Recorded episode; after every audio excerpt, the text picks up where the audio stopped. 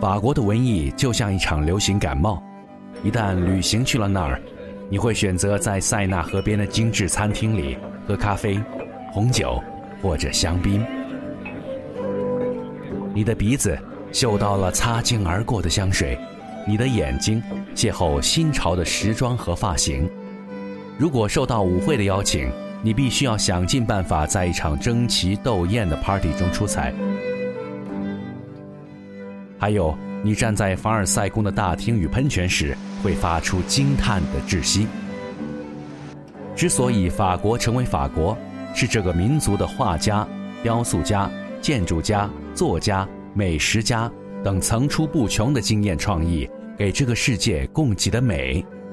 作为今日时尚优质生活观念的受益者，我们要感谢法国这个国家。那法国要感谢谁呢？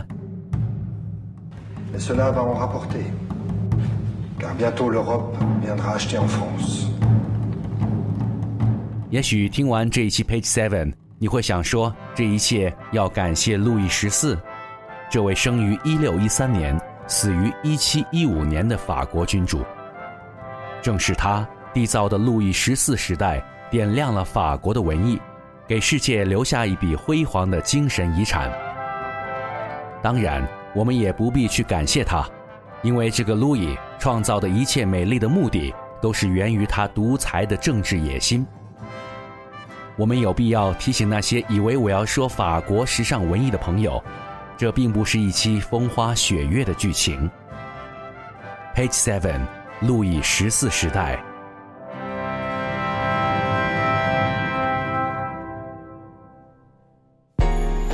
一本书，走进一路探索。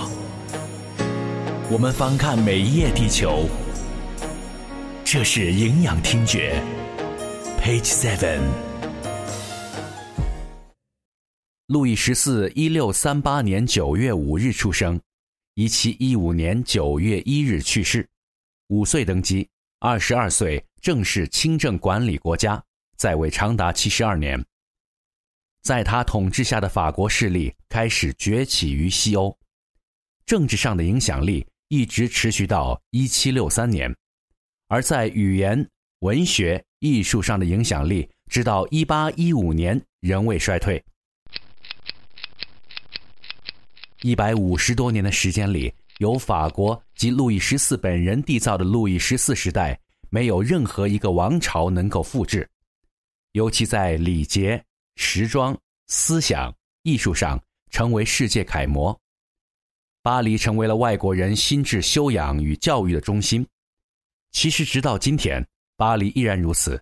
这些都要源于路易十四时代的强大推动。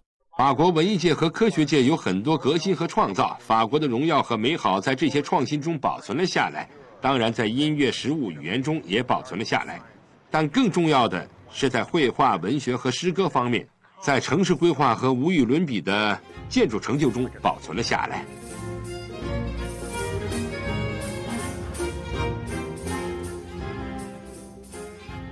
首先说点八卦，路易十四可以说是法国最著名的君王，但他却仅有四分之一的法国血统。他的母亲是西班牙人，祖母是意大利人，他的出生有点像天意，天降的君主。因为路易十三与他的母亲安妮皇后结婚二十三年都没有生下子女，所以路易十四当年的出生被视为奇迹。正是因为二十三年求子不成，人们怀疑路易十四是他母亲与别人通奸后生下的孩子。传说他还有个双胞胎的弟弟，被戴着面具，终身被关进了监狱里。铁面人的故事说的就是这个绯闻。好莱坞拍过这部影片，由饰演泰坦尼克中的莱昂纳多演出。You knew there was a man of such resemblance. He is my brother. Brother. My twin. My blood. A fact which has kept him alive until now. You were a part of this too, Mother? He's your brother. I love you both. And your love has meant nothing to either of us.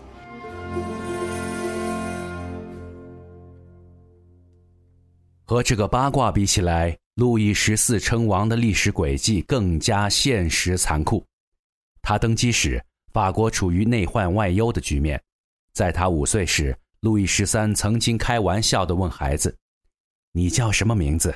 他回答道：“我是路易十四。”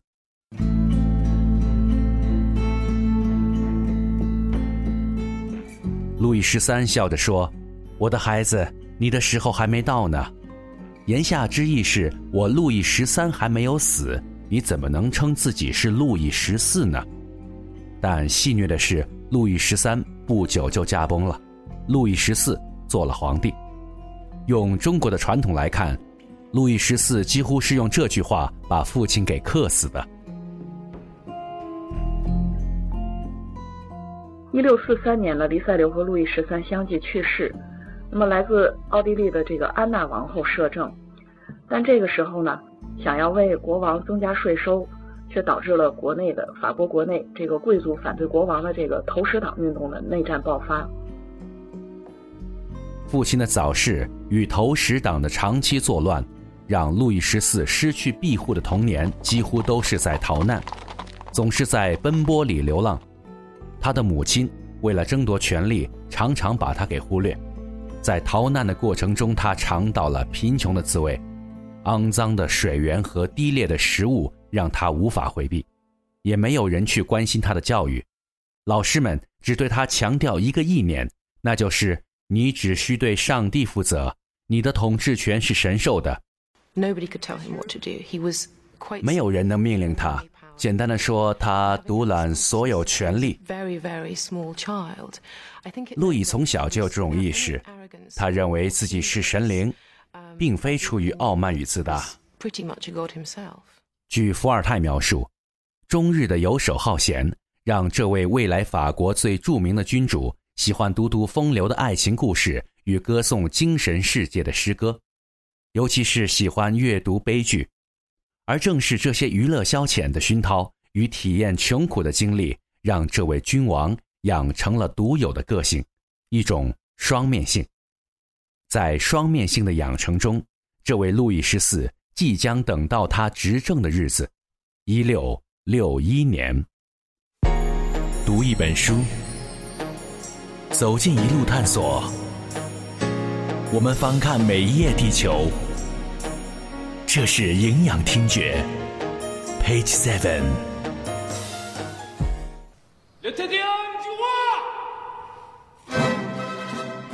路易意识到，他要将大权全部揽在他自己的手里，控制时局，避免再一次遇到国王要去流浪的尴尬，悲剧不能发生在自己的身上。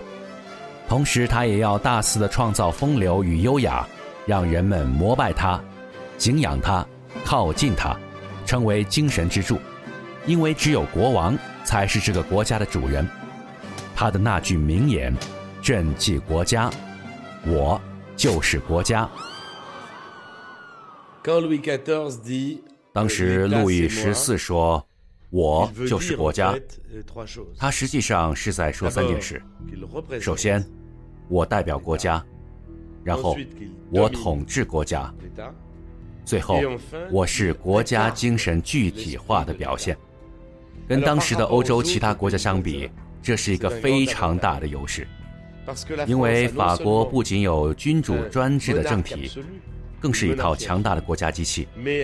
这套国家机器允许法国可以深入的发展经济，尤其是农村经济，同时修筑了很多要塞、城堡，能够有效的进行一场战争。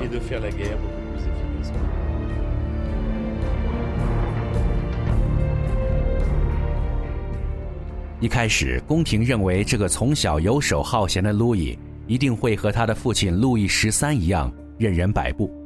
但在1665年，路易十四出席完教皇为他举行的加冕典礼后，他身穿列装，脚蹬皮靴，手持马鞭的走进了巴黎议会。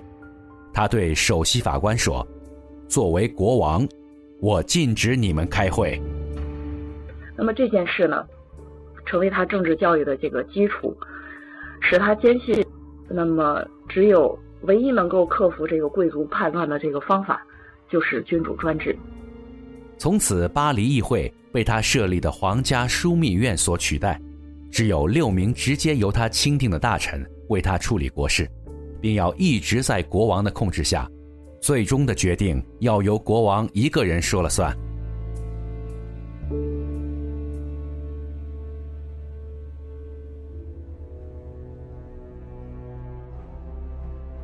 路易十四的君主专制主义在当时的法国没有人愿意相信，原因是一个二十二岁的君主，怎敢扛起沉重的国政？红衣主教曾经带有挑衅或者试探地问过路易：“以后我们有事情要找谁呢？”年轻的路易只说了两个字：“找我。”红衣主教卢昂大吃一惊，竟然没有敢说话。在这些强大气场的动作开启后，路易十四有条不紊地治理着自己的国家，从财政入手，军队纪律严明，士气高涨。